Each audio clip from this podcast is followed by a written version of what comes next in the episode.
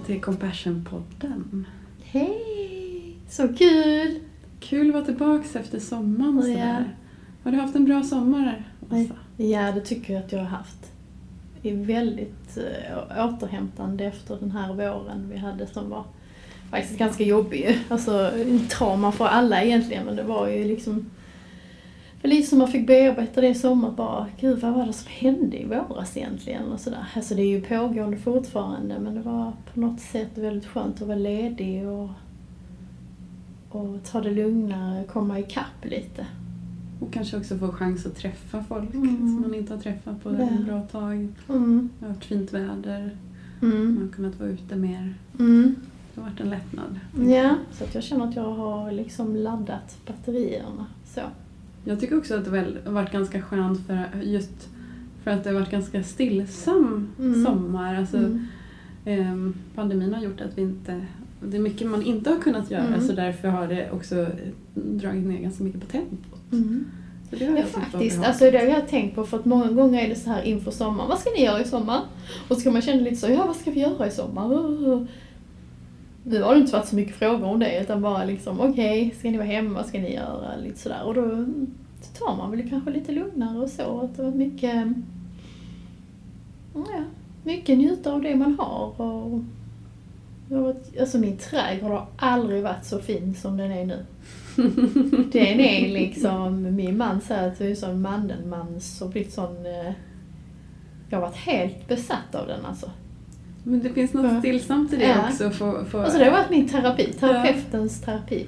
Gått ut på morgonen med en kopp kaffe i morgonrock och bara liksom gått ut och kollat, "Åh, vad har hänt med den blomman, vad har hänt med det? Och, alltså du vet, det värsta traumat var ju när jag fick mördarsniglar. Ja. Det ska vi Nej, inte men prata alltså- om. nej, nej men alltså den, den är fortfarande, alltså den är den har blivit väldigt fin med mina blommor. Jag har en jätteverbena, vet du vad det är för någon blomma? Mm. De är ju som Mm, svajande lila Mm. kronor och så är det fullt med vita fjärilar. Jag ska bara stå och titta på den. Jag har satt rosor och fullt med lavendel och dahlior och... Jag njuter så Ja. av min... Och så tagit massa sticklingar du vet och prövat och lärt mig. Hur gör jag om jag sätter dessa? Kan jag plantera dem där och så. Att jag har massa blommor hemma. Jag har också grottat ner mig mycket i odling och, Mm. och jag tror aldrig vi har haft, alltså typ, vi har inte haft så mycket odling någonsin. Nej. Och det, både på balkongen, balkongen har Ja. liksom helt eh, blivit ett eget grönsaksland till exempel. Och eh, odlingslotten har också eh, Mm. verkligen eh, blomstrat i år. Så det är verkligen att gräva där man står då? Ja, Okej.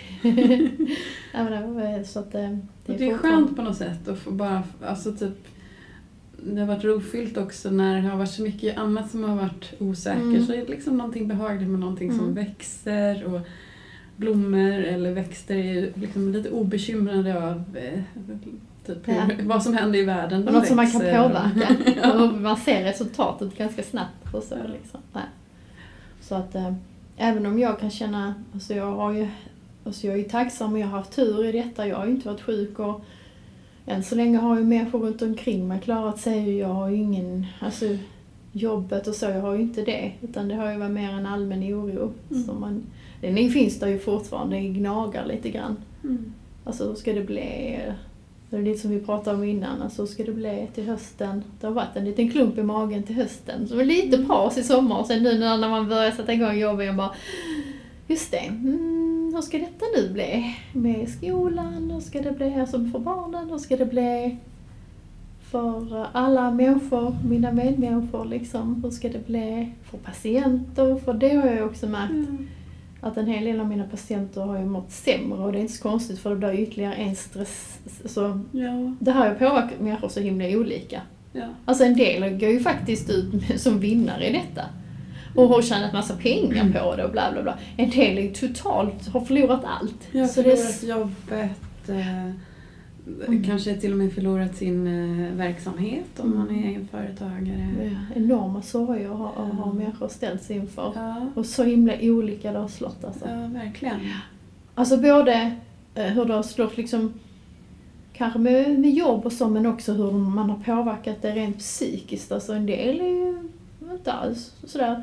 Och en del är ju faktiskt helt livrädda och jätteångestfyllda och kämpar bara med att komma ut i samhället igen. Alltså att bara gå och handla eller eh, liksom träffa folk är skitjobbigt. Ja. Eh, Det är väldigt många som har det så. Alltså det tänker jag att... eh, Jag tycker att det är många som har förlorat sin sociala liksom, verklighet också. Mm. Alltså, typ, det har blivit svårare att träffa varandra eller svårare att göra sådana här saker där man kanske har träffat folk. Mm. Alltså gå på mm, teater eller bio. Mm. Ehm, att, att många av de här Mm. sociala arenorna där vi har mött andra människor och att det också Det är kan så ha viktigt för oss. någonting positivt för Mm. oss. Det har, det har också stängts ner och, och är fortfarande ganska rest, mycket restriktioner kring. Eh, Så jag tänker att, att det gör att, att en hel del är ganska ensam nu. Mm. Och det är inte bra för vår psykiska hälsa. Nej. Så. så man behöver vara kreativ i dessa tider. Liksom, hur kan vi kan jag fylla på det kontot på andra sätt och sådär. Liksom, Mm. och så. Och eh, om man känner sig otroligt ångestfylld och håller sig mycket hemma så tycker jag att man ska ta kontakt med någon och prata om det. Mm. också. Lidande liksom, där är man ju inte ensam med det. Det märker jag ju bara i min Alltså runt omkring en, eh, inte patienter bara, men runt omkring en och olika människor har eh, agerat eller reagerat på detta. Så. Ja, så vi får hålla våra tummar och tår på att det fortsätter i denna positiva riktningen. Mm. Att det går neråt, att vi kan öppna upp mer. Mm. Ehm, så det, det hoppas vi verkligen. Liksom. Mm.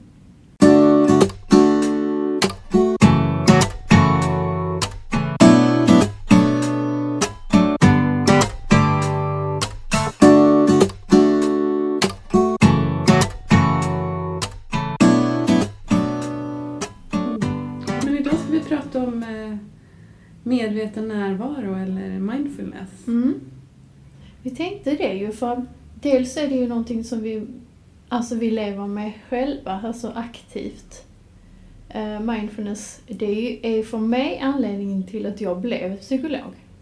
Mm. För att eh, jag läste om det, eh, det är länge sedan nu, och det var ju när det kom till Sverige, läste om det och så gick jag en kurs och så bara tänkte jag men herregud så intressant och så hjälpsamt och alltså det var verkligen en aha-upplevelse för mig och att jag verkligen kände att jag ville jobba med det. Så det var ju själva grunden, sen är det ju massa annat som är intressant med mitt jobb men det var ju själva det som väckte det hela. Ja. Så det är en stor del i mitt liv. Det är, det är intressant för att vi, har så olika upplevelser i det. För jag, jag var ganska avigt inställd till mindfulness. Här Lite generellt skeptisk mot Ja. nya, nya trender. Så. Ehm, och eh, eh, kämpade nog emot en del i det.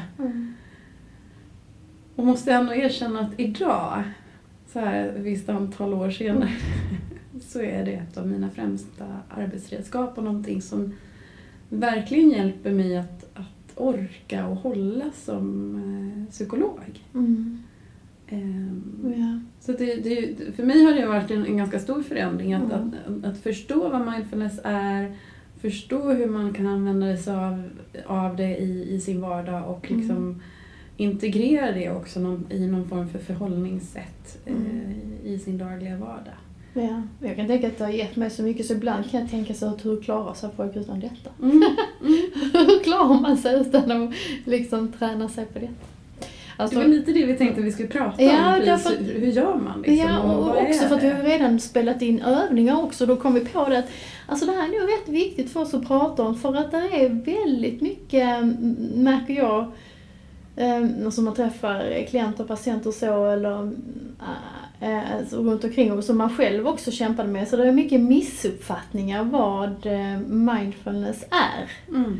Och um, det kan ju inte, då kan det ju bli liksom väldigt svårt att börja, börja ta till sig det om man um, har en missuppfattning om det. Mm. Då kan det ju sluta att man, det inte hjälper utan man tycker man blir mer kritisk till sig själv och sådär. Så därför tänkte vi att det är viktigt att prata om, men vad är det och vad är det inte? Mm. Och hur, um, hur hjälper det oss? Vad säger forskningen? Um, och hur kan man koppla det till självmedkänsla? Mm. Så tänkte vi. Mm. Vad föredrar du? Mindfulness eller medveten närvaro? Ja, jag pendlar nog med, med, med det. Ja. Eh, egentligen gillar jag nog medveten närvaro mer som, för jag tycker den beskriver ju mer det jag liksom, alltså att det är närvaro medvetet. Ja. Sen mindfulness är ett ord som, som många vet liksom vad det är, så ja. då, då använder jag det kanske mer så. Liksom. Ja, men jag, jag gillar också det, att det beskriver liksom vad det är, mm. att det, mm. det, det, handlar om någon form av uppmärksamhet, en medvetenhet. Mm. Och eh, lite det här att det ska vara här och nu. Alltså mm. Alltså typ att man ska vara närvarande i mm. stunden.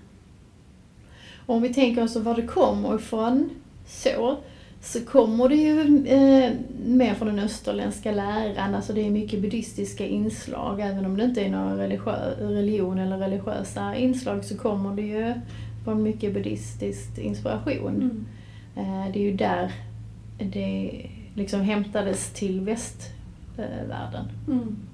Och där man också har tänkt att, att det här med att vi behöver träna vår hjärna att vara närvarande för att hjärnan har en tendens att inte vara det. Nej, det vill inte. Att den ofta liksom drar antingen liksom bakåt i historien och tänker bakåt eller så mm. drar den framåt. Att den, mm. den har ganska svårt för att, att, att vara i nuet. Mm.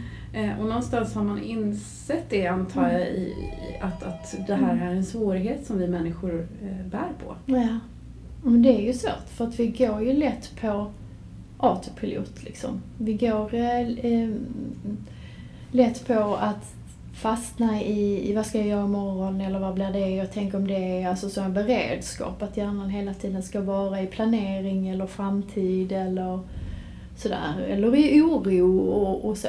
Ehm, så att det, det är ett sätt att hjälpa hjärnan. Och då tänker man, jag tänker också att, att, och det här är ju jätteviktigt, för att det kan vi ju inte ändra, alltså vi kan ju inte ändra att hjärnan är så, så att man kan säga att den, en missuppfattning kan vara då så att medveten närvaro eller mindfulness handlar om avslappning. Mm. Och blir jag inte avslappnad när jag gör en övning så kan jag inte det och då är det inte någonting för mig. Mm.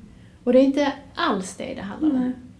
Så det där är en första insikt. Alltså det handlar om att träna sig. Definitionen är ju att träna sig på att rikta sin uppmärksamhet till nuet utan att värdera det. Mm. Så vad som helst vad du tänker och känner, det är varken rätt eller fel. Nej, det är observationen. Bara stanna ja. i det som är. Ja. Oavsett vad det är. Ja, och det är det som är det svåra mm. med eh, mindfulness. Mm.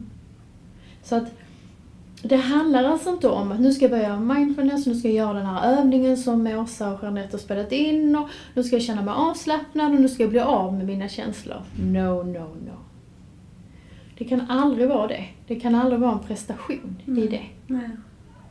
Och, och, och, och, och, alltså, mm, det var som jag hade en patient som sa, nej men jag har gjort den här övningen, det hjälpte inte för mig, sen var jag bara orolig sen igen så det hjälpte inte liksom. Mm. Och då, då gav jag han ett exempel, att så här va, att säg att min son har brutit benet. Och han ligger där hemma och har jätteont och så. Och jag hjälper honom på det bästa sätt, jag försöker liksom att han ska ligga bekvämt, han får Ipren, han får välja vad han vill äta, jag pratar lugnande till honom, ehm, så.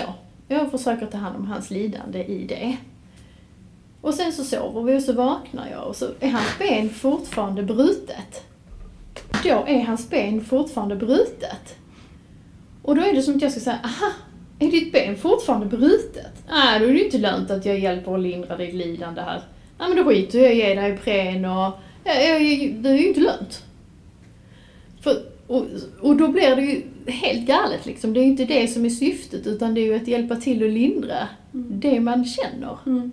Och som att eh, hjälpa till i hans läkningsprocess. Mm.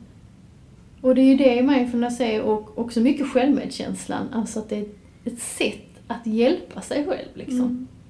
Det tar inte bort grejer men det kan ju hjälpa.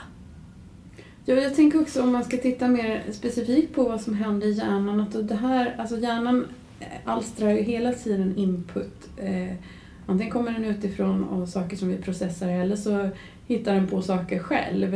Eh, den tycker om att vara aktiv och jag tänker just när vi jobbar med mindfulness så det handlar inte om att vi tömmer huvudet eller något utan men, men vi liksom på något sätt parkerar hjärnan lite i uppmärksamheten på här och nu. Som faktiskt ger oss lite eh, paus Ja. från det här som hela tiden händer i huvudet. Mm. Så att man, man hjälper hjärnan att liksom centrera sig lite. Att stanna upp. Att vad är det jag känner här och nu? Och, och att det är ju lugnande. Alltså att det är lugnande både för vår kropp Mm. och för vår hjärna. Så det man får, får hjälpa den ju. Och, och det är ju såklart att har du en dag när du är väldigt orolig och stressig, stressad, då är det det du kommer upptäcka. Mm. Då kommer du märka att jag har jättemycket stressade tankar. Ja, det känns i hela min kropp att jag är stressad. Mm. Men då är själva syftet den observationen, att jag lägger och märker. Så att man, jag tänker att man kopplar in. Vi är så mycket uppkopplade hela tiden. Och vi behöver koppla in och lägga märke till. Vad är det som pågår? Vad har jag för tankar och känslor? Och jag tänker det du är inne på också, att när jag då lägger märke till att jag är stressad, det är först då, alltså, när jag vet det, när jag blir medveten om det, som jag kan göra någonting åt det. Ja. Annars så, så bara springer jag på det. Går man på autopilot? Och då kan jag heller inte förändra någonting Nej. eller, eller lindra på något sätt. Nej. Och då kanske man liksom inte är så... så att man med, mm, alltså som vi säger med självmedkänslan där kommer ju in där, vad behöver jag i detta nu? Och, så att om man ska säga vad det är så handlar det om en uppmärksamhetsträning. Liksom, Mm. så. Kort och gott. Ja. Eh, och, och i vissa dagar är det lätt, vissa dagar är det mycket svårt. Och varför är det så svårt med mindfulness? Vad tänker du? Varför, du skrev en sån intress- kul grej, eller intressant grej på din Instagram. Eh, Kan du inte berätta om det? Jo, men när man tittar på det här i forskning så har man sett att det här med att vara med sig själv och sina egna tankar kan skapa ganska mycket obehag hos oss. När man då har gjort eh, experiment kring det här så visar det sig att folk hellre tar en, en, en elstöt Mm. än att, att vara stilla med sig själv och sina tankar. Ja. Och jag tänker att det här har ju någonting med alltså att göra, både med hur vi funkar vi människor och hur vår hjärna funkar. Att det här med att stanna upp och, och liksom lägga märke till det som är kan faktiskt innebära att jag lägger märke till saker som är jobbiga. Jag kan eh, helt plötsligt brottas med känslor som jag försöker ta mig bort ifrån. Och det är också därför det visas, eh, finns en del forskningsstudier som visar på att mindfulness gör oss att vi mår sämre. Oftast är det inte så i realiteten att vi mår sämre av det, men vi blir mer uppmärksamma på hur vi mår. Mm. Alltså vi kan bli mer uppmärksamma på att nej, men jag känner mig faktiskt ganska deppig just Mm. nu. Mm. Och som jag sa, det, ju, det, det kan ju verka jättejobbigt just där och då i stunden. Men det gör ju att jag också får en beredskap för hur ska jag förändra det här? Mm. En Givet jag, medvetenhet. precis, Mm. givet att jag vet att jag är deppig, vad behöver jag göra nu? Ja. Så därför kan det vara väldigt svårt. Och någonting man vill undvika. Det känns läskigt. Så det, man behöver ju mod Mm. för att syssla med mindfulness. Man behöver ju mod att våga närma sig. Att så här känns det när jag är ledsen. Det känns så här i kroppen när jag är ledsen. Jag får de här tankarna av det och, och så. Mm. Och istället för att kanske fly den känslan då, se varför blir det så och vad behöver jag i det? Mm. Och vi ska ändå också komma ihåg att det finns det hos oss människor, den här, alltså typ, vi gillar ju inte obehag. Mm. Så om det känns liksom lite obehagligt så försöker vi ta oss bort ifrån det. Mm. Och ett sätt som vi kan ta oss bort ifrån eh, obehagliga känslor eller obehagliga tankar eller upplevelser är ju genom att hålla igång hjärnan hela tiden. Mm. eh, för vissa blir det ju till och med ett, ett, ett ältande. Mm. Där vi hela tiden bombarderar hjärnan med en massa, massa jobbigheter som håller oss upptagna. Så att vi inte behöver känna någonting. Nej. Ältande är ju väldigt vanligt för människor. Och ett lidande också. Alltså ältande är ju direkt kopplat till ångest och depressioner och så. Mm. Och det som forskningen visar med mindfulness är just det att det kan reducera ältande. Ja. För att man faktiskt stannar upp och hoppar av den här ältande kar- karusellen. Mm. Och kanske blir medveten om det. Att nu fastnar jag i dessa tankemönster. Nu är mycket tänk om-tankar eller i framtid och så. Kan jag ta mig till nuet så? så ju mer man tränar, det är ju som en muskel man tränar upp. Alltså, ju mer man gör det, ju, ju, ju, ju, ju mer har man ju att landa i. Alltså ju mer har man eh, som en muskel i det. Så att där är, träningen ger ju en belöning i det, att det blir lättare att landa i nuet ju mer man gör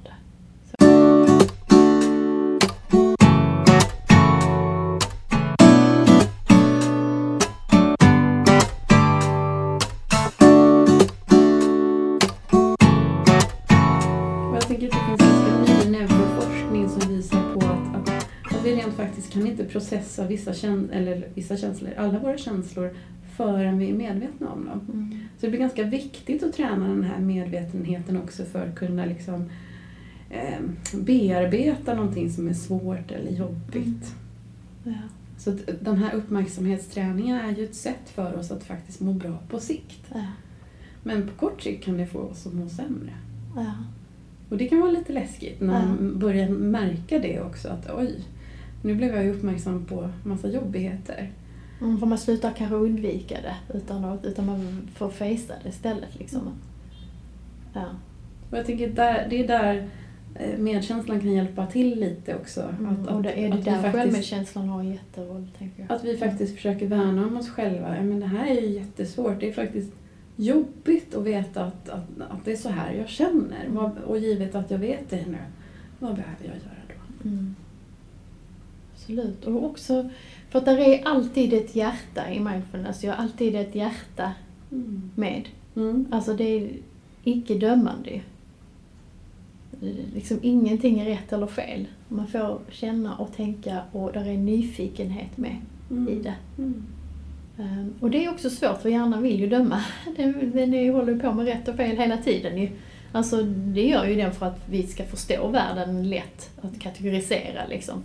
Bra, dåligt, eh, det är kallt, det är varmt och det är så, hon är sån och han är sån. Och, alltså vi har blixtsnabba bedömningar, det behöver vi också ju. Särskilt, särskilt när vi är stressade. Mm. Alltså vi behöver ju det, men vi behöver ju också observera när vi går in i något som kanske är för snabbt eller som inte är gynnsamt för, Mm. för någon. Liksom. Så, så är det ju. Så att där är den här viktiga biten om, om vad den liksom inte är, att det kan inte vara en prestation. Så där behöver man ju börja med den insikten.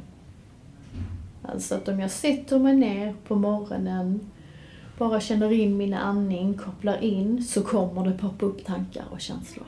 Och det kommer att kännas någonting i kroppen. Och ingen att det är rätt och fel. Utan här kan man gå in med nyfikenhet. Okej, jag har spända axlar idag. Jag har mycket prestationstankar idag. Mm. Så kan man se på dem på lite avstånd. Man brukar tänka liksom att de är som moln som är runt omkring mig. Mm. Och så kan jag säga, ah, där är prestationstankarna. Så. Och sen varje morgon är det också, jag har tinnitus i ena örat, så det är alltid också tinnitus. Ja, där är tinnitusen. Alltså jag lägger ju märke till den. Tinnitus, störig tinnitus. Alltså den är alltid där, så då säger jag, åh, där är tinnitusen. Mm. Och sen kan man kanske se, det kan vara lite olika beroende på hur man mår den dagen. Vad som poppar upp ju. På tankar. Ja, jag tänker att, att, att min approach blir väldigt psykolog Mm. eh, approach. Att, att alltså, poppar det upp någonting, det kan vara eh, arga tankar eller ledsna eller vad det nu kan vara, dömande. Eh, och när jag kan- lyckas vara riktigt uppmärksam Mm. och, och närvarande i det så kan jag bli så här, hmm, vad spännande. Vad intressant, vad intressant att det dök upp just nu. Alltså typ lite det du beskriver, Mm. inte, inte gå in i det Mm. utan bara notera. Jaha. Konstatera Aha. lite nyfiket. Så, ja men det är ju det. Som, som, som man tränar sig på då, se vad är det som poppar upp. Mm. Aha. Och sen kanske man dras in i den och då kan man lägga märke till det. Oj, vad drogs in i den? Mm. Det kändes det jobbigt, då blev jag stressad. Eller, ehm, så det är ju en observation man gör. Vad är det som pågår här? Och våga det kan då kräva mod. Liksom. Mm. Ja. Att inte fly från det. Och då, då kan man börja med korta stunder. Mm. Kan jag tänka om det är läskigt. Det är korta stunder man börjar. Och det där har blivit, det är det som har blivit mitt främsta arbetsredskap. Det är en observation. Liksom så här, aha, då Mm. dyker det upp. Mm. Det är en befrielse. Det är en jättebefrielse och att, att, att det kan man använda i all, liksom, hela dagen i Mm. princip. För det dyker hela tiden upp saker.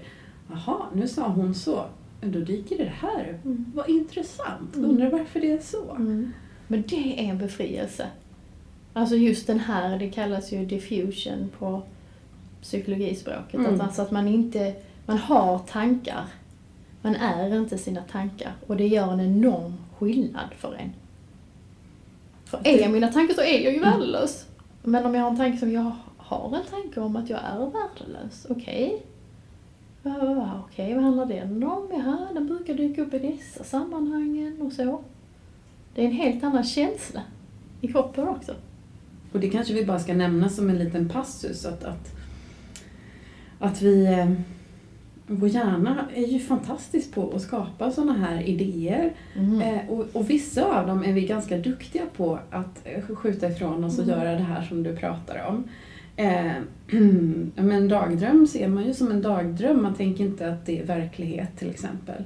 Eller katastroftankar kan man eh, ofta i alla fall i efterhand se, ja, men det var ju en katastroftanke, det var ju inte liksom det var inte en eh, avspegling av vad jag tror är verkligt. Men sen så är det en massa andra tankar som vi identifierar oss med jättemycket. Så någonstans så har vi den här förmågan att faktiskt hålla det på avstånd. Men det, vi har satt vissa etiketter på det för att vi ska kunna göra det. Mm. Och jag tänker medveten närvaro handlar egentligen om att hela tiden ha den där, det, där liksom betraktandet. Mm. Ja, ja, då dök den där tanken upp. Mm. Och nu dök det där upp Mm. i mig, den där känslan dök upp. Ja, för hjärnan har ju en massa mönster, så till exempel, det kan ju räcka till exempel att man jag måste säg att det skickas ut ett mejl och jag fick inte det mejlet som alla andra fick. Varför det då? Och så börjar hjärnan hitta på en historia. Det är för att du inte får vara med. Du är utesluten. De tycker inte om dig. Mm, nej. Och då då har jag gjort något fel. Och, och vad är det då? Det är nog för att jag sa så och nu tycker de jag är värdelös och de tycker inte om mig längre. Nu kommer inte jag få vara med, nu kommer jag få vara ensam. Alltså den kan ju hitta på en hel historia på en halv sekund liksom. Mm. Och det är ju just dem, att kunna förstå det, att vi har det. Det är djupt mänskligt. Jag har det, du har det. Skulle vi gå ut på gatan här och se allas tankebubblor så hade vi ju blivit helt wow vad de tänker mycket grejer, vad konstiga grejer och det där är väl intressant och hur tänkte de nu? Alltså det kommer ju vara så. Mm.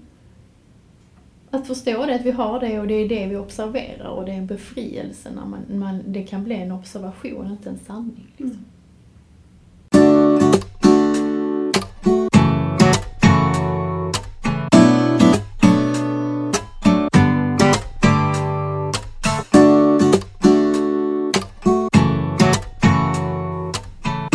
Och det är ju en process, så man blir ju aldrig färdig med detta. Man kan inte säga jag kan mindfulness. Jag behöver inte göra det mer.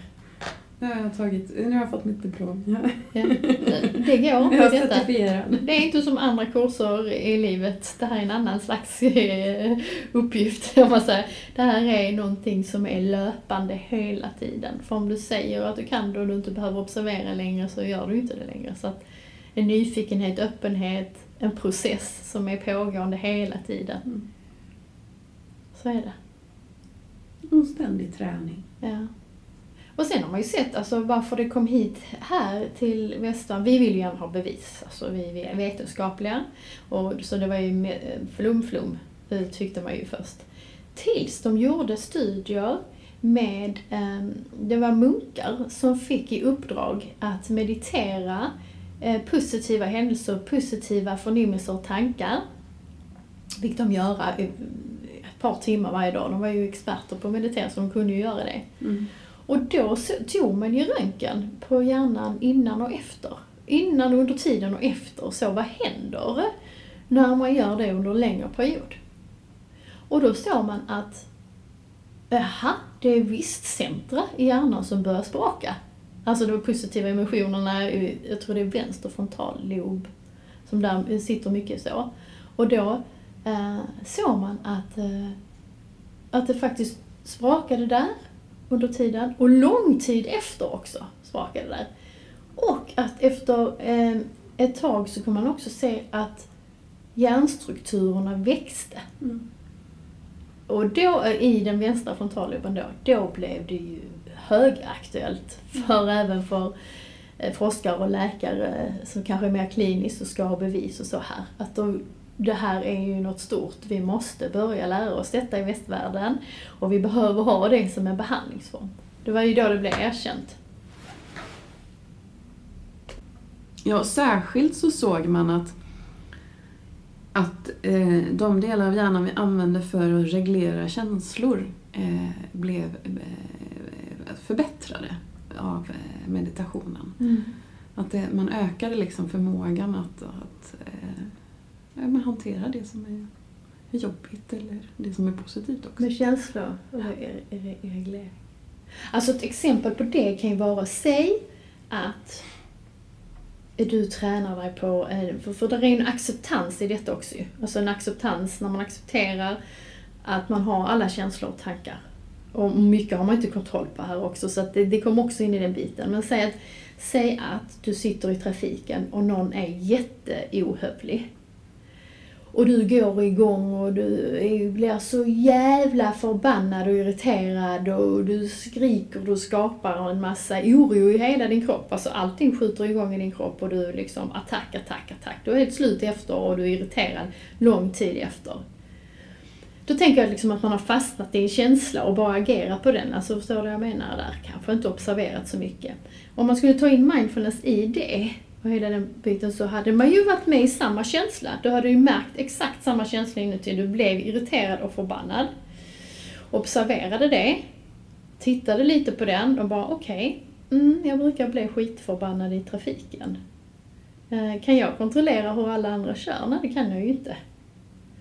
Kan jag hålla i den känslan? Kan den få vara okej? Okay? Kan den få vara här? Kan jag djupandas lite? Kan jag förstå mig själv? Huh släpper taget om den. Jag kan inte kontrollera. Det är för jävligt att människor kör så. Det behöver inte betyda att det är okej. Okay. Alltså acceptans behöver inte betyda att det är okej. Okay. Utan jag har observerat och bara okej, okay, det är den känslan. Släpper taget lättare. Kör vidare. Alltså att... där är inte ett motstånd till känslan. Alltså har man, om, om man icke har, säg att man har autopiloten på, då har man oftast ett motstånd till sina känslor. Och hur känns motstånd? Ja, det kan vara frustration, det kan vara att man känner sig kränkt, det kan kännas att man är irriterad, det kan kännas att man är mm, spänd i hela kroppen, um, högt blodtryck, förstår jag menar. Man kan känna rent motstånd till det som händer och känns. Och då blir det ju liksom som en ekvation att jag känner smärta, eller obehag, jobbiga känslor. Men jag har ett motstånd till dem också. Det blir liksom likande med lidande. Mm.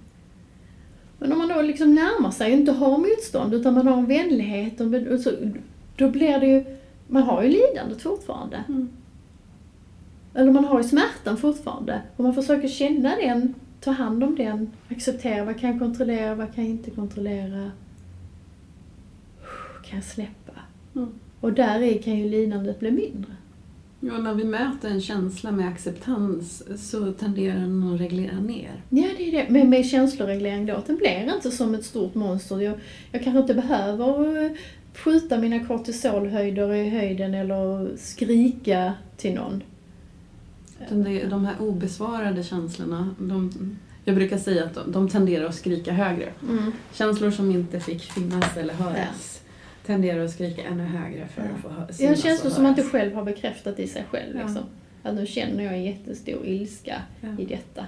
Men kan jag kontrollera det? Vill jag spilla min energi på detta? Eller kan jag uttrycka det på ett sätt som kanske ger en funktion? Alltså att det blir en, en större medvetenhet också i sitt beteende. Ja, för jag tänker att det vi pratar om nu handlar ju väldigt mycket om att, att mer liksom, eh, lägga märke till, notera det som händer, uppmärksamma och medvetandegöra det som händer. Men jag tänker att det ofta eh, klienter säger till mig när de kommer till mig är att jag har testat mindfulnessövningen, det funkar inte för mig. Eh, för vi pratar ju mer om att, att det handlar om uppmärksamhet. Mm. Eh, men många har intrycket av att det handlar om övningar. Mm. Att det är vissa övningar mm. man ska göra och eh, man ska få en viss, mm. en viss effekt av de mm. övningarna också. Mm. Så så är det ju inte riktigt. Alltså, absolut finns det övningar i mindfulness och de har vi ju spelat in till er här också. Det är ett sätt att nå det med mindfulness kan, det finns som, det är som en hel palett, alltså hur, hur, vad passar mig? Och det kan vara i olika eh, perioder i ens liv och så också, så att man brukar ju dela upp det i mm, vardagsträning och en mer eh, formell eh, övningsträning, alltså att man lyssnar på guidade övningar och så. Eh, så där är liksom två sätt att träna det på. Ehm, med vardagsträning, då menar jag mer, då är det någonting du har med i vardagen. Du observerar kanske hur kaffet smakar.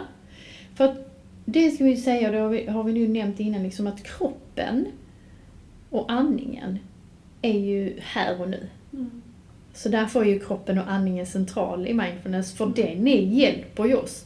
Och vi har ju alltid kroppen och andningen med oss. Mm. Så om jag är jättestressad på ett möte så kan jag använda kroppen och andningen och lägga märke till, oh, var är min andning? Oh, vad mycket stressade tankar jag fick nu. Och då, bara då har jag ju landat i nuet. Mm. Bara genom att ta djup, liksom, liksom känna var min andning är eller alltså känna hur jag sitter på stolen eller så, så har jag ju förankrat mig. Så det är ju vardagsbiten. Och då kan man använda sina sinnen, kroppen. Hur luktar detta? Hur smakar det? Hur känns duschen? Vad varmt vatten? Hur känns det i kroppen? Och göra det, det har man alltid med sig ju.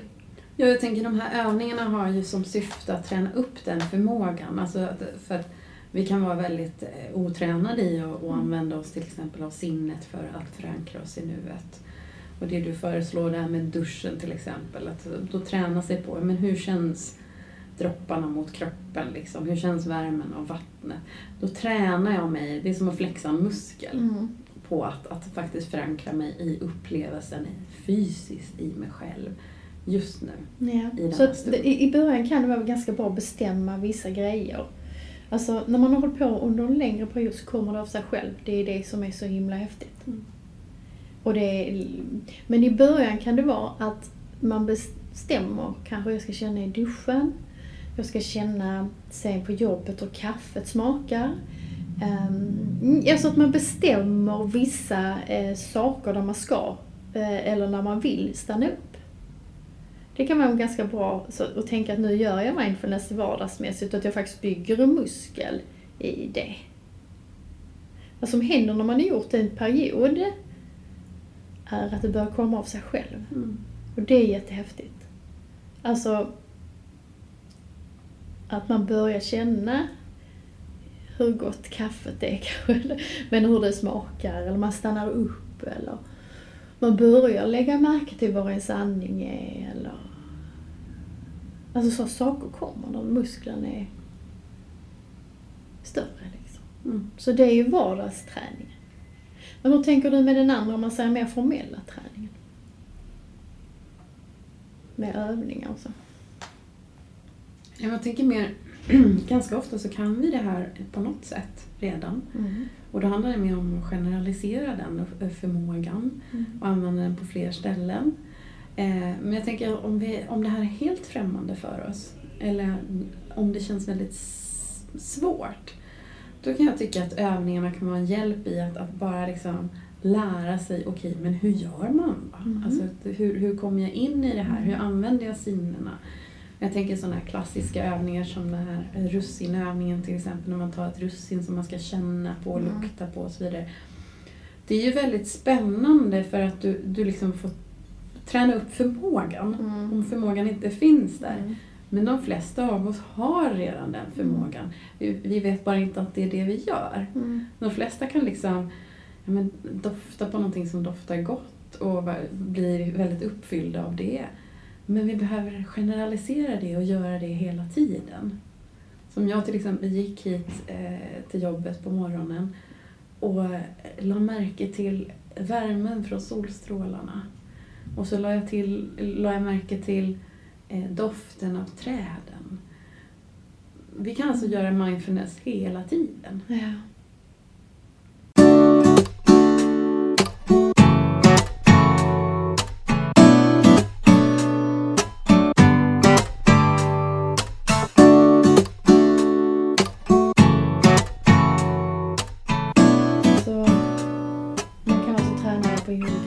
Tänker att där, det är alltid en vänlighet i det. Vad passar bäst för mig? Jag tyckte när mina barn var små att det var lättare att göra vardagsövningar. Ha det med. Hur känns den lilla handen i min hand? Hur känns Mm. kramen? Lukta lite på dem. Och, alltså det var lättare för mig när jag gick ut med barnvagnen. Titta lite på träden. Känna i min andning. Alltså att jag vävde med det i mitt liv. Sen nu när de är större så har jag ju gjort mer, um, haft det med mig också, men jag kan tycka det är så otroligt skönt att börja morgonen med, det kan räcka en kvart för mig. Och nu eh, lyssnar jag oftast inte på någon övning, men det är ju för att jag har gjort, lyssnat så mycket så att jag har ju min, min övning jag gör och en inre röst som jag guidar mig själv i det liksom. Och då, eh, lite som jag stämmer en gitarr på morgonen. Man märker liksom, var är jag, vad känner jag? Så. Att man kan göra på olika sätt. Man ska göra det som passar en bäst ehm, i livet liksom. Mm. Men jag, jag, jag tänker att alla behöver det på, på ett eller annat sätt. Mm. Så eh, bara bara hitta ditt sätt. Hur du ska vara närvarande och så. Och sen är det ju alltid, det tänker jag, att det är alltid en vänlighet, det är alltid ett hjärta i detta. Mm. För det är ett icke-dömande, det är någonting som vill väl. Acceptansen, alltså hela den värmen är ju med i mindfulness. Och därför så är det ju, alltså mindfulness är ju ett sätt att nå självmedkänslan. Mm. Hur tänker du kring det? Ja, Jag tänker så här att, att, att, att eh, medkänsla handlar ju om att, att bli uppmärksam och, och vara öppen för eh, sitt eget och andras lidande och kunna göra någonting åt det. Och för att vi ska kunna göra det så blir lite det första steget att, bli uppmärksam.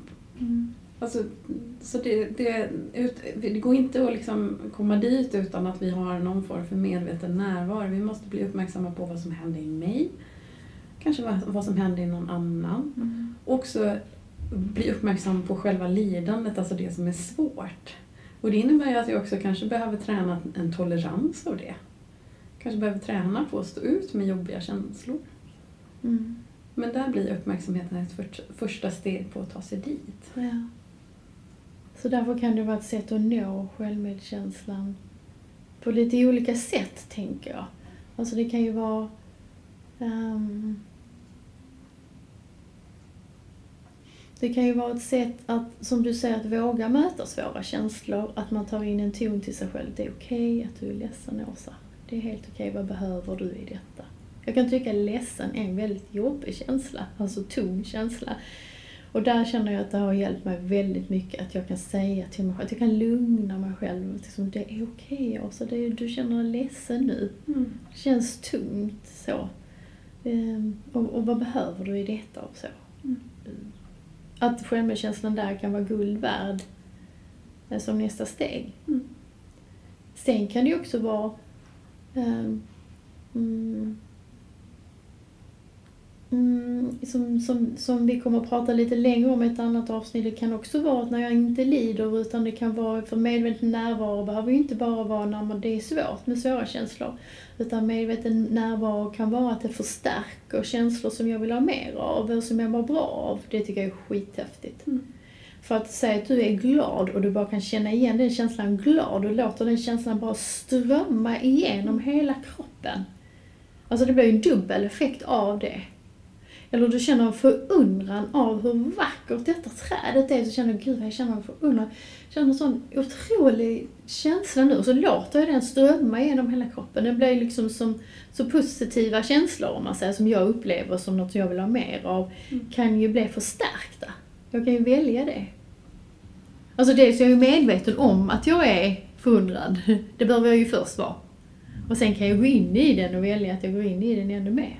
Jag tycker också att det kan bli en ingång till tacksamhet. Ja. Att eh, när jag har lagt märke till vissa saker och ju mer, jag, ju, ju mer uppmärksam jag är Mm. eh, på mig själv och på min omgivning eh, ju lättare är det också för mig att då hitta någon, någon form för tacksamhet för det som är. Mm. Men utan uppmärksamheten så hade det varit Mm. väldigt knöligt att ta sig till Och tacksamhet. det tänker vi ha ett helt avsnitt om i höst också, just om tacksamhet och någonting inom mindfulness som heter loving kindness, alltså vänligheten, att träna den mer. Kanske inte bara, alltså mer allmänt, inte, det behöver inte vara vid lidande utan eh, Eh, glädje och vänlighet, liksom hur man kan få in det och hur det är stärkande för oss liksom, Mm. i vårt välmående och psykiska hälsa. Så det kommer att bli ett helt avsnitt av sig själv. Men där, det kan jag, alltså jag kan tycka det är så häftigt med den biten.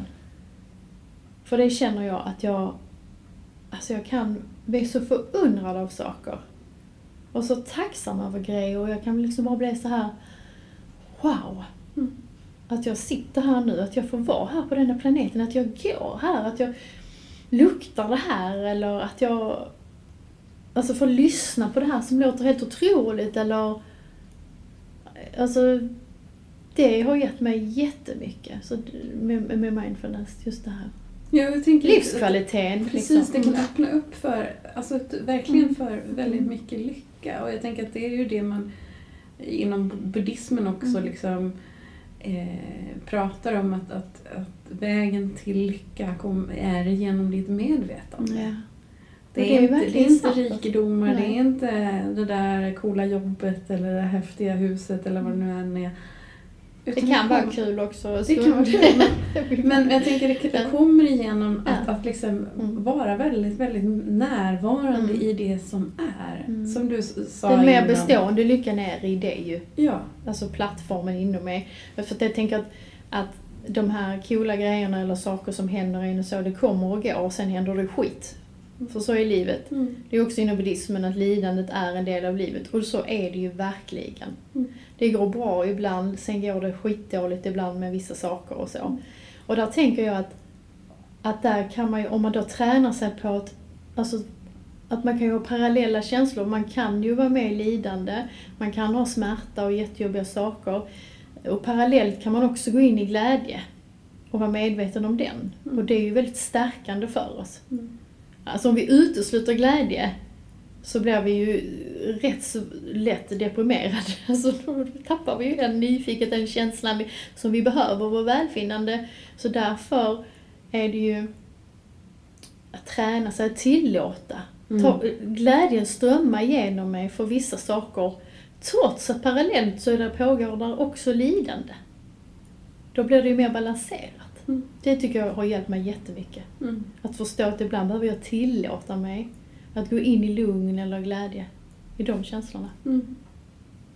Och verkligen vara närvarande i dem. Mm. För att de ska få liksom strömma. Alltså ibland får man träna på det. Mm. Det kan låta som att det är väl bara jättekul att vara glad och lugn och så, men är du orolig så tar ju lätt den känslan över. Och vill inte tillåta, sitt inte här och flabba. Alltså, då har du upp med beredskapen här.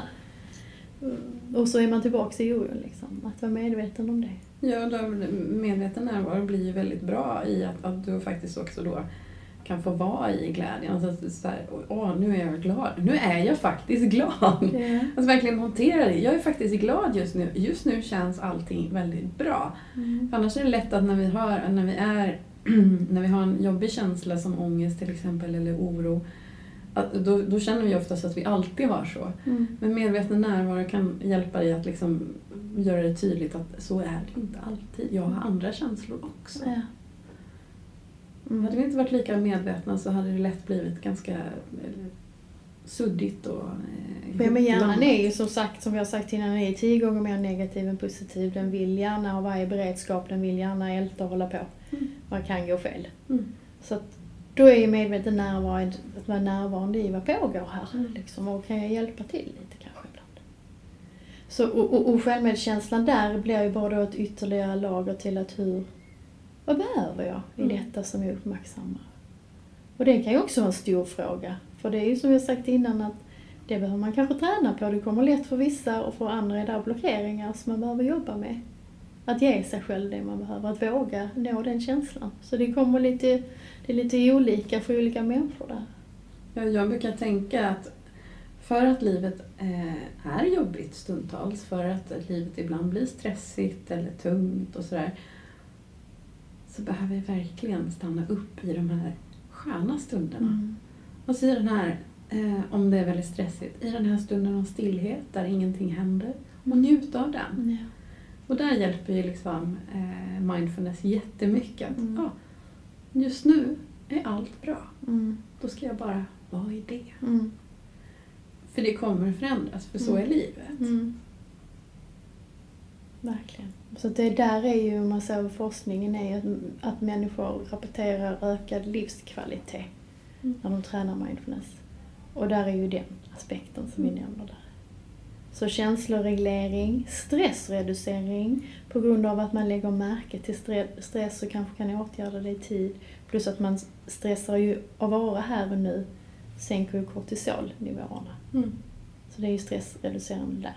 Mm. Och att man kanske kan reducera ältande, då minskar det oro och så. Så där är ju väldigt mycket studier och vetenskapligt på att mindfulness är bra Mm. för oss människor som har eh, en komplicerad hjärna. Så.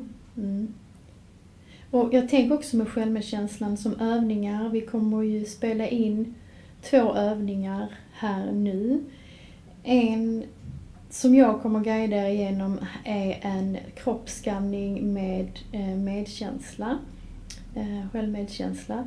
Och då är det en kroppsskanning, har nog de flesta hört talas om som har stött på mindfulness. Det är ju att man använder kroppen för att rikta sin uppmärksamhet. Mm. Jag brukar kalla uppmärksamheten för spotlight. Mm. Alltså så, var är min spotlight? Okej, nu riktar jag den mot kroppen. Och det gör man i den här kroppsskanningen.